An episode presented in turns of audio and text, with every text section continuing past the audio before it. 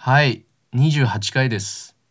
えー、まあちょっとね、あの2月18日にオードリーのオールナイトニッポン東京ドームがあって、まあそれのね、話をしたいんですけど、その前に話さないといけないことがありまして、ポッドキャストアワードのことなんですけど、まあ、ポッドキャストアワードっていうのは、もう12月ぐらいですか、去年の12月ぐらいが僕が話した、あの、まあ、数あるポッドキャストの中から、えー一番面白かったポッドキャストを決めましょうみたいなやつなんですよ。ね。で、何個か、えー部門があって、なんかコメディ部門とか、えーパーソナリティ部門とか、なんかそういうのが何個かあるんですよ、部門が。で、そこに俺はコメディ部門でエントリーしてたんですね。えーまあ迷ったんですよ。正直。コメディにするか、それともなんか、ライフスタイルみたいな、あんのかな？知らないんだけど、そっちにしようかなと思ってたの。まあやっぱりさ、その、このポッドキャスト、えーもう何回だから28回でしょ ?28 回までずっとさ、そのスローガンとして掲げてやってきたのは、やっぱり皆さんの生活に彩りをっていう。あなたの人生に花をっていう。やっぱ生活に役立つ情報を満載でお届けしてきたじゃない。ね？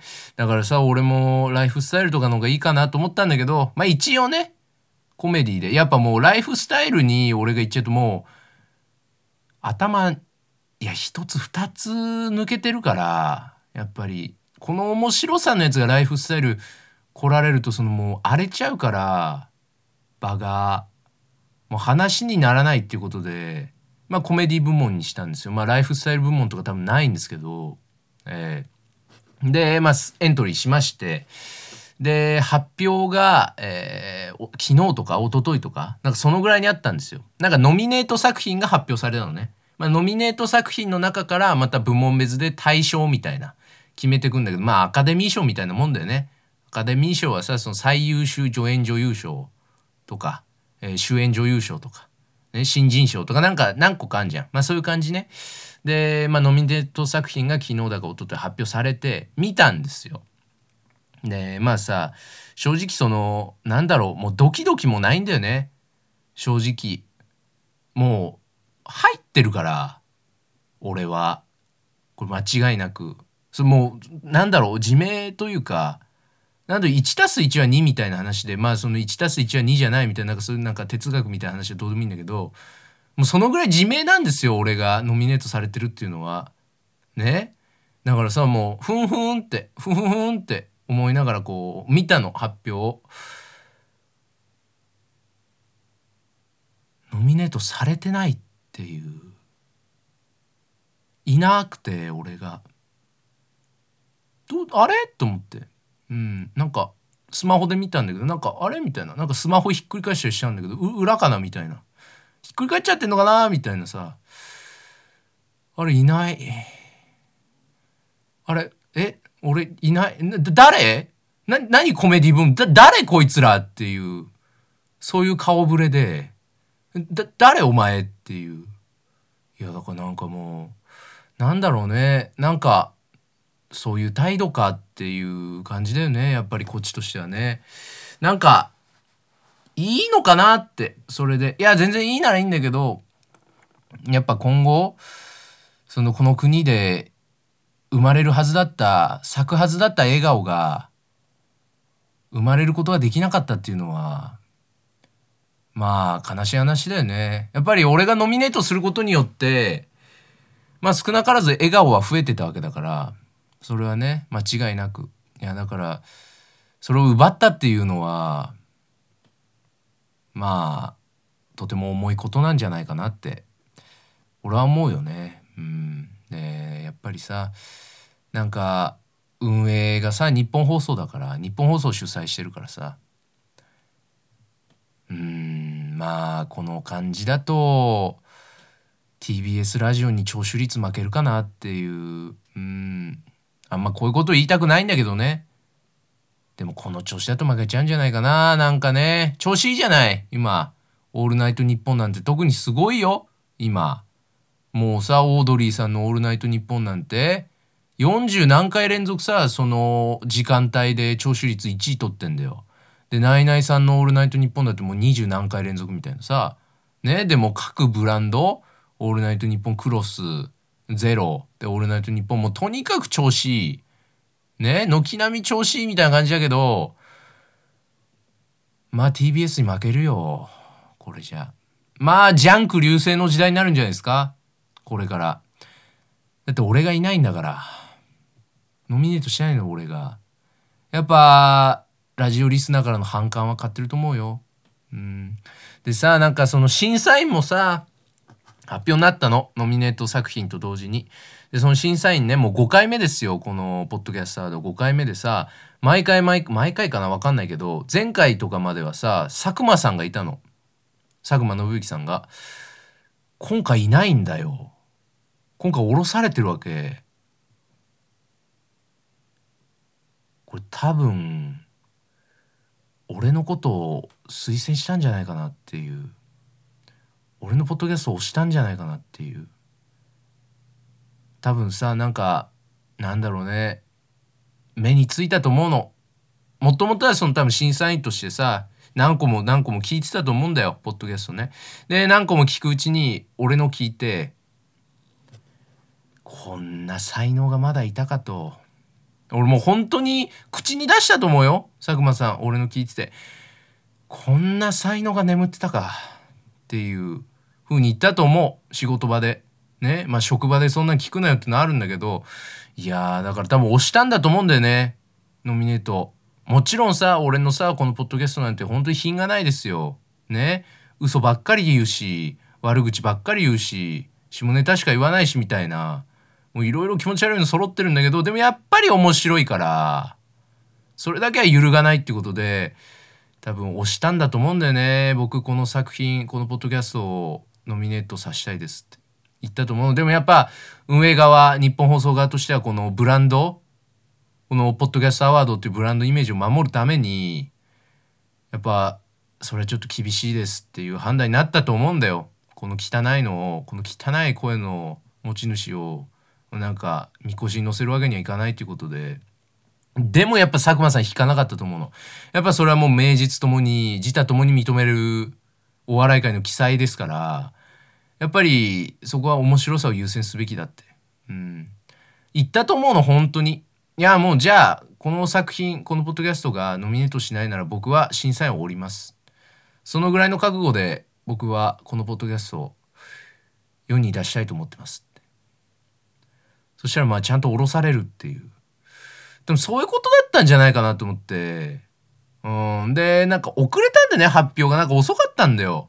1月末にはもうノミネート作品発表みたいなさ風になってたんだけど2月半ばとかまで来てるからやっぱそれは代わりの審査員見つけるの大変だったんだろうなって多分そういうことだったと思うんだよ本当に。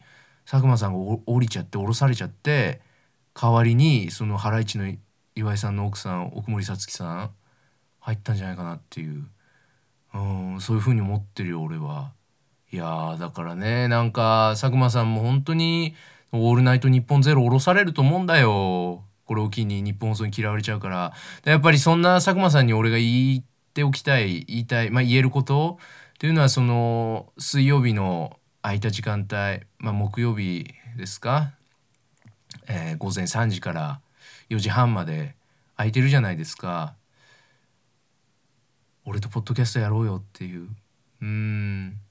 喋ろうよっていう。二人三脚でさまた一からじゃん？一からじゃん物事って。地道に地道に分かるよ。それ失ったもの大きいかもしれないけどやっぱ俺という才能を得たわけだから佐久間さんは。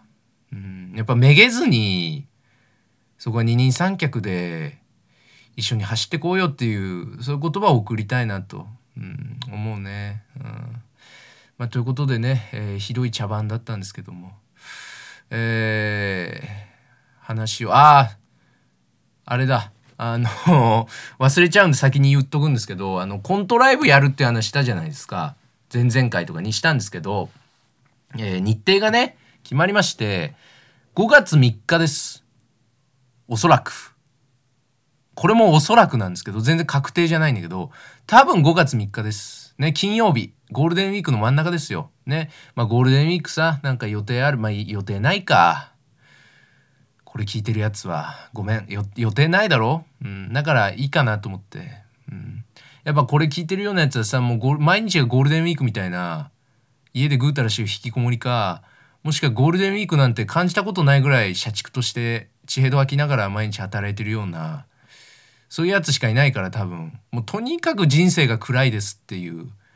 どうして生きてられてるんだろう僕って。もうそういうやつしか聞いてないと思うのねこれ。だからまあいいかなと思って。うん。いやだから本当に来てほしい。本当に来てほしい。これに関しては。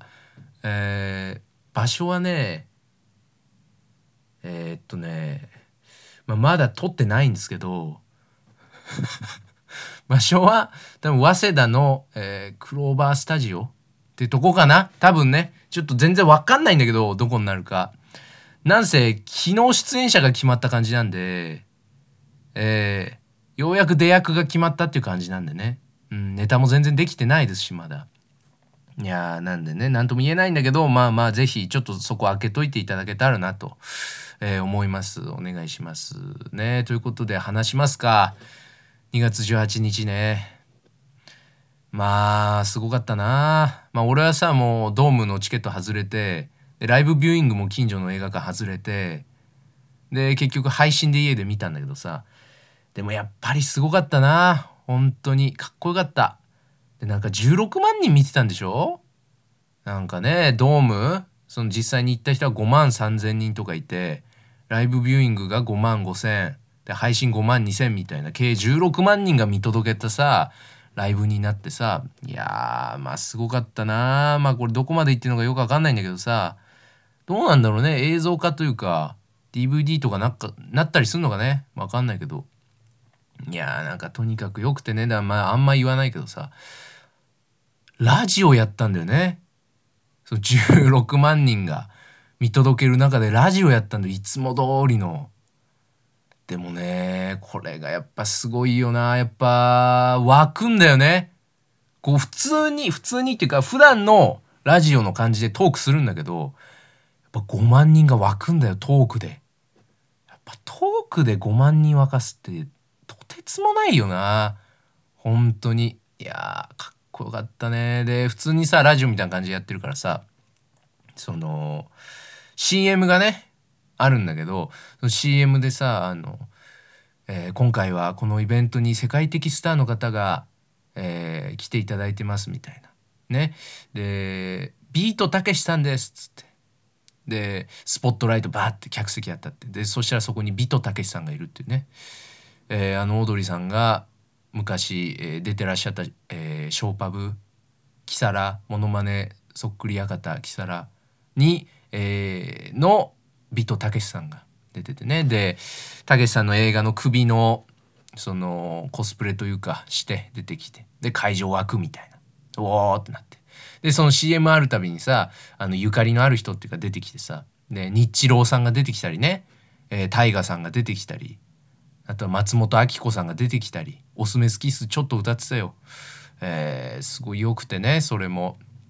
でさそのコーナーがあってさチェ・ヒロシのコーナーっていう、まあ、放送作家さんなんだけどさあの毎回毎回こう毎回じゃないか。ちょこちょこその普通のラジオでもやってんだけど、まあ、オードリーの2人が何か企画に挑戦するのは春日さんかな主に、えー、っていうのがあって。でそれでさその春日さんのさ最近買ったベンツのゲレンデっていうね車買ったんですよ春日さん。黒いでかいの。でそれが入ってくるわけ。東京ドームの中に入ってきてさ。でゲレンデですからその広瀬香美さんのあのゲレンデ。でゲレンデで流れてる曲あるじゃん。俺タイトル全然わかんないんだけど。その曲に乗せてその春日さんがゲレンデをこう引っ張んでね。ロープで。引っ張ってで一曲流れ終わるまでに駐車できたら、えー、成功みたいな。企画があって。でもそのこう春日さんが曲流れてる中引っ張ってる中で、えー、若林さんがあのいたずらっ子として妨害しますと。ね、雪玉を投げますっつって。で、スタートしてさ、春日さん引っ張って。で、雪玉バンバン投げんだよね。で、もバンバンその新車をゲレンデに当てるわけ。で、春日さん切れてみたいな。ね、で、バレーボールのさ、あの、ボールをピュッて出す機械あるじゃん、なんか。あれでもうバンバンバンバンゲレンデに当てていくわけ。俺もうそれがたまんなくてね。俺もうたまんなくてそういうの。マジで。なんかやっぱ新車にこうどんどんボール当てていくってやっぱ一番気持ちいいじゃないそれが。あれを超えるエンタメはないなっていうかねもう。いやもうよかったな。やっぱオードリーだなっていうそういう感じがしてさすげえよくて。でそれやってさでそのなんていうの？駐車スペースがさあのよく見るさあの銀色の一斗缶みたいなスチール缶みたいなさなんか積まれてるじゃん。で囲いが作ってあってそこが駐車スペースになってるみたいな。よくなんかそういう企画であるじゃんテレビとか、えー、でまあそこに止めるんだけど時間ギリギリになってでそしたらもうスタッフみんなで押せみたいな言って。でゲレンデ春日さんのゲレンデを後ろからこうみんなで押すみたいな。で、ああ、いけるいけるっつって、ギリギリになって駐車スペース入ると思いきや、その運転席にマネージャーの岡田さんっていう方が座ってるんだけど、直前でそのハンドル切っちゃって、そのスチール缶にめちゃくちゃ衝突するっていう新車のゲレンデが。で、ガラガラガラガシャーンっつって、ぶつかって、おーいみたいな、春日さんがね。いや、もう俺それが本当にたまんなくてね。新車なのにっていう。うん、新車のベンツなのにぶつかっちゃってるよおいっていう。いやもうこれがなよかったなもうめちゃくちゃ面白くてさでそのコーナー終わった後ね今度あのフワちゃんと春日さんのプロレスがあるわけよね。まあもともとはさその春日さんの奥さんである久美さんが、えー、春日がラーメンにラーメンを食べに行った時に味玉をつけさせてくれないんだと。ね、でその不満をなんかラジオに出た時に言ってたんですよ。で春日さん曰くもう味玉は嗜好品だからタバコ酒と一緒なんだと。だから春日家にはいらないんだみたいな。話をしててでそのためのプロレスなんでね。フワちゃんが久美さんサイドでフワちゃんが勝ったら春日さんがこう味玉をつけることを許さないといけないみたいな。まあなんかそういうプロレスでさ。でなんかすごかったね。俺プロレスちゃんと見たことないからさ分かんないんだけど。いやなんか本当にちょっとプロレス見に行ってみようかな今度みたいな。って思うぐらいいやだから相当練習したんだと思うんだよ。まあフワちゃんもなんかねプロレスやってたじゃない前。番組の企画かなんかで。いやだからすごいな。でも才能あんのかね分かんないけど。いやなんかもう普通に投げ合ったりすんのよ。フワちゃんが春日さん投げたりさ。春日さんフワちゃん投げたりみたいなそういうのあって結構迫力あってね。そう。で結果さフワちゃん負けちゃうんだけど春日さんそのフワちゃんに免じて味玉解禁しますみたいな言ってこうパーンってその紙吹雪がさ会場中にドーム中にわーって流れるこうなんていうの降り注ぐわけなんだけどその紙吹雪がさあのヘイタクちゃんの、えー、ヘイタクちゃんヘイタクさんの、えー、浅草でやってるのかな？のラーメン屋の味玉無料券っていうね。で実際に使えるっていうさ、まあ、粋な計らいというかがあって。でプロレスやった後今度はさその静かになったその会場ドームの真ん中にさウィーンってこう DJ ブースがせり上がってくるわけ。でわーってなってこう若林さん出てくるんだよね。スタジャン来た若林さん出てきてさ DJ やるのよ。ね。でそのなんていうの？過去の「オールナイトの」えー、なんていうのパンチラインじゃないけど名台詞みたいなのがこうリミックスされたのをさこうやるわけ。若林さん DJ として。それがまあよくてねもうとにかくさもう面白くてさ。やっぱもう d j k o さんすげえなっていう。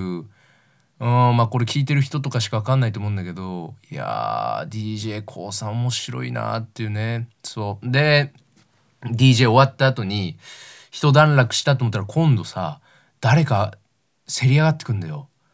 ザーザーってなるじゃん。でそしたらその上がってきた人がさ星野源なんだよね。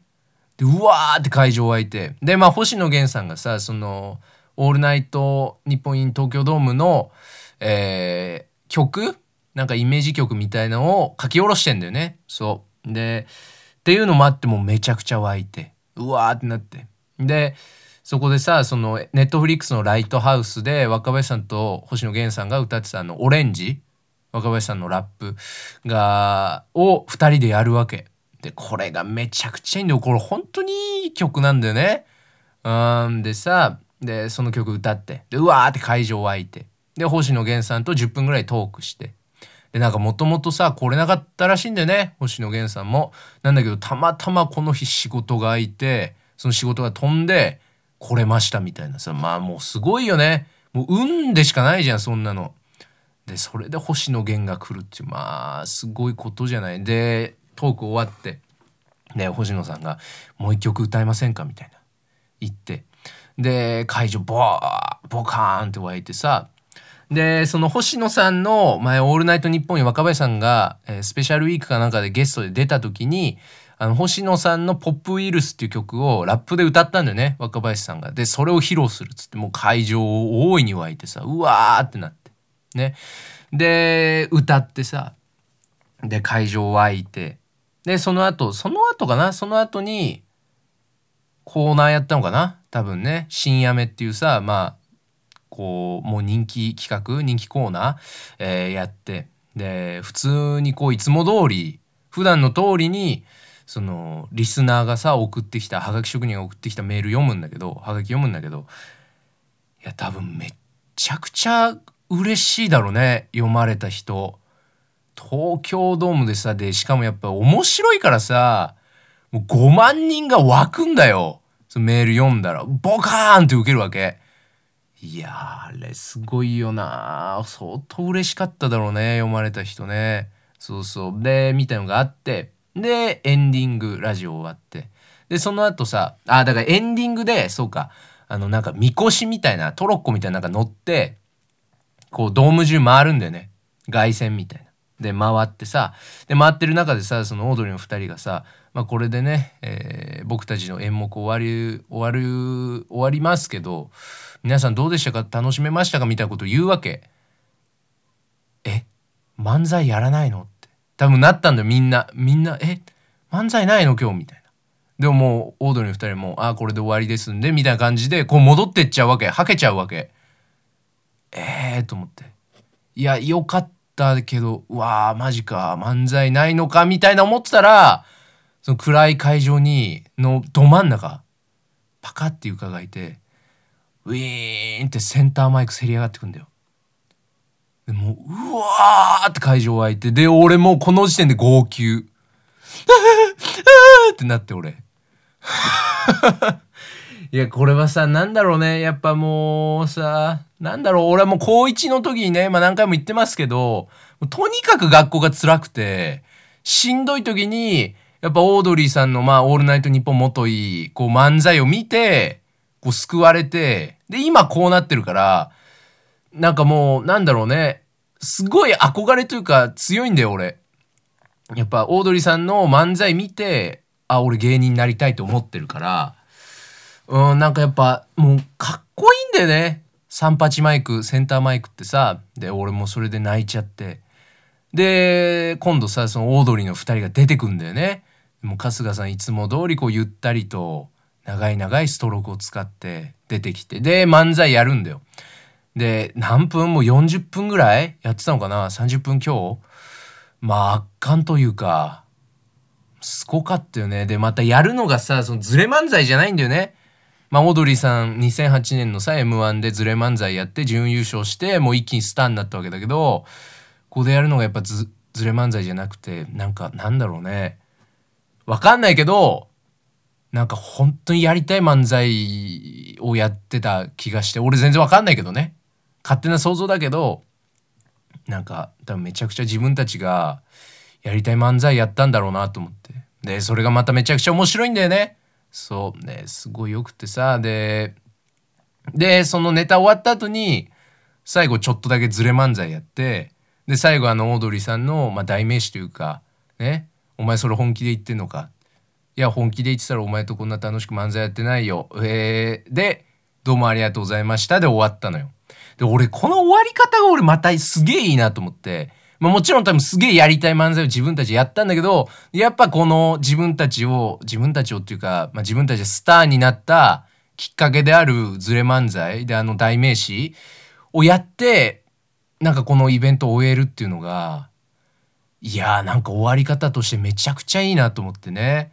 そう。で、漫才終わった後、はけて、で、最後の最後で、本当に最後に、そのお二人が出てきて、で、ちょっとトークして、トークっていうか喋って、で、さあ、その5年後、またドームで会いましょうみたいなこと言ってくれたんだよね。若林さんが。で、もうさ、なんか、嬉しいよね。なんかまた、またやってくれんだと思ってうんなんかどうわかんないけどさなんかここでポロッとさ終わる人はなんか終わっちゃいそうじゃん。なんかやりきっちゃいそうじゃん。でもなんかあ5年後やってくれんだ。またまた見れんだこれと思って。で多分それを励みにさ多分頑張る人たち多分ねいっぱいいると思うんで。16万人もいるから。そう。でまあそんなのがあって。で最後その毎回ラジオで言ってる最後のセリフ、えー、若林さんのミッフィーちゃん。春日さん、えー、また夢でお会いしましょう。アディオスって言って終わったんだよね。ライブが。で終わって。で俺パソコンで見てたんだけど終わって。でパソコン閉じて。でこうパソコンのこうパカってこうパッて閉じた瞬間に俺大号泣しちゃって。大号泣して本当に。なんかもう俺いろんなこと思い出してささっきも言ったように俺高1の時にね本当に学校が辛くて。でなんか俺思い出さないようにしてたか分かんないんだけど忘れてたのが俺なんか毎晩泣いてたなと思ってもう辛くて。とにかくさもう別に俺学校いじめられてたとかでもないんだよ。全然いじめられても何ともないんだけどまあ友達はもちろんいなかったんだけどね。うんで毎晩毎晩なんかもうとにかくつまらないみたいに生きてて。なんで俺生きてんだろうみたいな時期があって。で毎晩毎晩泣いてるみたいな。でほんとひどい時はさなんか飛び降りようみたいなこの自分の部屋のベランダからなんかこっから落ちたら死なないけど骨は折れるなっていう。でも骨折れたら入院とかするだろうからそしたら俺学校休めんじゃないかなと思って。で俺の親はさもうなんかとにかく真面目な人だからさ真面目な人たちだからその理解ができないらしいんだよね。学校が辛いっていうのがなんか、うん、真面目な人っていうか、まあ、幸せな学校生活を送ったんだと思うんだけどいじめられてもないやつが学校に行きたくないっていうのがその理解できないみたいでいや休んじゃダメだよっていうそういうスタンスだったんだね親は。でだからさもう俺休めなくてとにかく毎晩泣いててでなんかもう俺それでさまた思い出したんだけど泣きながら俺その電話したことあってその親友に高校同じだったんだけどクラス違ったんだけどさ電話したことあっていやもう俺高校辞めたいみたいな。もうもうここれからどうしたらいいのか分かんないけどもうとにかく辞めたいみたいな。そんな電話俺泣きながらしたなみたいなことを思い出してさ。でで俺毎晩その泣いてる時に号泣してる時にたまたま俺その YouTube で流れてきた、まあ、違法アップロードだからダメなんだけど、そのオードリーさんのオールナイトニッポン流れてきて、なんか神回収みたいなやつだったんだよね。その神回収っていうのがさ、また、なんていうの？春日さんの、えー、両親をめちゃくちゃ若林さんがいじるっていう回が、めちゃくちゃ集められてる違法アップロードだったんだよ。俺、俺それ初めて聞いた時にさ、もう、めちゃくちゃ面白くて、もう何が悲しかったのかを忘れるぐらい笑ったのね。本当に。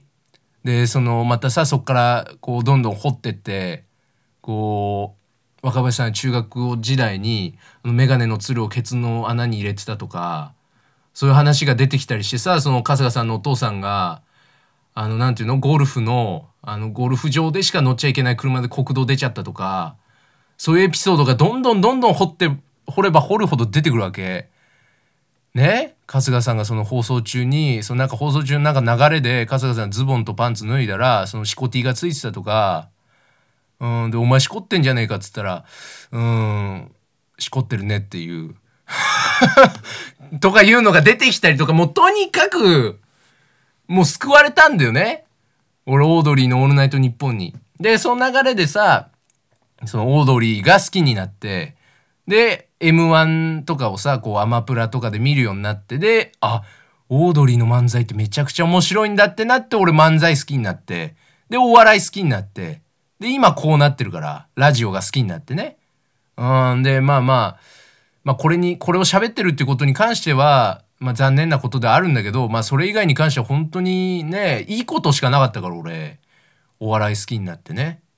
うんで俺映画好きになったのもまあ映画関係ないか。いやでもラジオを好きになったことで、その佐久間さんのラジオ聞くようになって、で、こうエンタメにもちょっと詳しくなってみたいなとこもあったからね。やっぱもう結局そのオードリーさんがもう全部今の俺の8割を構成してるから、そう。で、なんかみたいなことを思い出してさ、で、もう泣いちゃって俺終わった後に、なんか、まあ、高1の時もう4年経つのか。もう4年ぐらい経つのかな。3年半か。でなんか俺もうその時はさもう俺ほんとどうしたらいいんだろうみたいな。俺どうなっちゃうんだろうこれからみたいな思ってたけど。まあなんだかんだ生きてるなっていうさ。いやなんか辛いことしかないじゃん人生って。マジで。楽しいことなんて本当にないしさ。多分人生さ十中八九8割9割辛いと思うんだよ。まあ辛いか何ともないかみたいな。心が全く、心の金銭に全く触れないみたいな出来事しかないと思うんだよ。本当に1割あるかないかだと思うの、楽しいことって。ね。でさ、なんか、辛い人いっぱいいると思うんだよ。なんか、生きてて。ね。これ聞いてる人なんて全員そうじゃない。ね。辛いと思うんだけどさ、まあ、別に生きてて別に何もいいことないんだけど、うん、なんか生きてて生きてたら絶対いいことあるよみたいな無責任なこと言えないしね、うん、生きてて別にいいことなんてないんだけど、まあ、しんどいままでも割と生きられるよっていう。3年半ぐらい生きてるよっていう、うん、別になんかまあなんかね生きてるだけで幸せみたいなさそんな綺麗事でさやっぱ楽しく生きたいじゃない。ね。でも楽しく生きたいけど俺別にそんなに楽しくないんだよね今も。正直。でもなんか生きてるから、なんかまあだから今辛い人はね、まあ5年ぐらい生きてみて、また辛くなかったらまあ死んでみればっていう なんかその、生きた方がいいよみたいなことも言えないじゃない？なんか、いやだからなんか、そういうこと思ったよね？なんかさ、いやだから本当に感謝だよね？オードリーに。本当に。オードリーがいなかった今の俺マジでいないからさ、いや、だからコントライブやろうなんて俺思ってなかったからね。オードリーがいなかったら。いや、だからもう本当に感謝しかないなと思って。で、泣き終わってさ、ひとしきり。で、落ち着いて。で、なんとなく、ああ、よかったなと思って余韻浸りながらさ、ちょっとスマホ触ってね。で、X をさ、見たんだよ。で、そしたらなんかトレンドに、牧陽子が入ってたの。何これと思って。やっぱり俺はもう牧陽子さん大好きですから、推しどころではないから、ああ、抱いてほしい俺をっていう、そういう風に思ってるからね。うん、で、もう気になってさ、見てみたんでトレンド。なんでなんだろうと思って見たら、その誰かと仲居えー、松本中居のなんか後継番組みたいなやつでなんか、松本さんの代わりに二宮さん入ってんでね、MC で嵐の。で、その番組、牧陽子さんが出てて、で、なんか話題になってたんで、ああ、そうなんだと思って。で、なんかさ、あの番組ってさ、その MC2 人、まあ、二宮さん、中井さんがいて、で、ゲスト2人呼んで、で、こう4人でトークみたいな番組なのね。で、牧陽子さんのじゃあ相手というかもう一人、誰来たんだろうと思って。で、見たらさ、新田真剣佑なんだよ。ね、新田真剣佑さん出てて、ああ、そうなんだと思って。ええー、と思ってさ、で、え、なんでだろうと思って。牧陽子と新田真剣佑、これどういうつながりなんだろうと思って見たらさ、なんか牧陽子さん新田真剣佑を推してるんだって？はあ？聞いてないんですけど俺もうもうどうでもいいんだよもうオードリーの「オールナイトニッポン」イン東京ドームなんて。もそんなんどうでもよくて。牧陽子が新田真剣佑を推してる？聞いてないよ俺そんなこと。返してよ俺のこの順情。俺もうさ、びっくりしちゃった。な、なんでそんなことできるかなもうさ、なんか、すごい、なんか、際どい発言してたんでしょ？なんか、牧陽子さんがね、新田真剣さん本当に大好きみたいな、もう色気がすごいみたいな。はらませられるかと思ったみたい。もう、はらむって俺地上波で久しぶりに聞いたよ、俺。いていいの地上波ではらむって。フジテレビってはらむいいの？はらませられると思ったみたいな、牧陽子が言っててさ、どういうことなのよこれ聞いてない俺。俺もうなんかはっきり言ってちょっと裏切られた気持ちだよね。正直。いやもうなんかもう台無しだよね。帳消し。うん。なんか返してほしい。なんか全部。全部返してほしい。俺がその幼稚園時代に「クレヨンしんちゃん」の白をずっとやらせてたっていうやらされてたっていうあたりからもうなんか全部返してほしい。全部俺の人生。何だったのっていう。そこからだからそこからもう全部つながってるから物事って一つ一つだから物事って。一つなぎだから全部。もうずっと始まってるわけ。その段階がもう俺が牧陽子好きになるっていうのも返してほしいだから。本当に。ってことねなんかちょっと思ったよね。いやまあなんかとにかくさなんかよかったな。オードリーすごいっていうことをなんか改めてねちょっと思わされたというかなんかファンになってよかったなと思ったよね。本当に好きになってよかったなって思わされたイベントだったなライブだった。本当にかっこよかったですね。ということで終わります。ありがとうございました。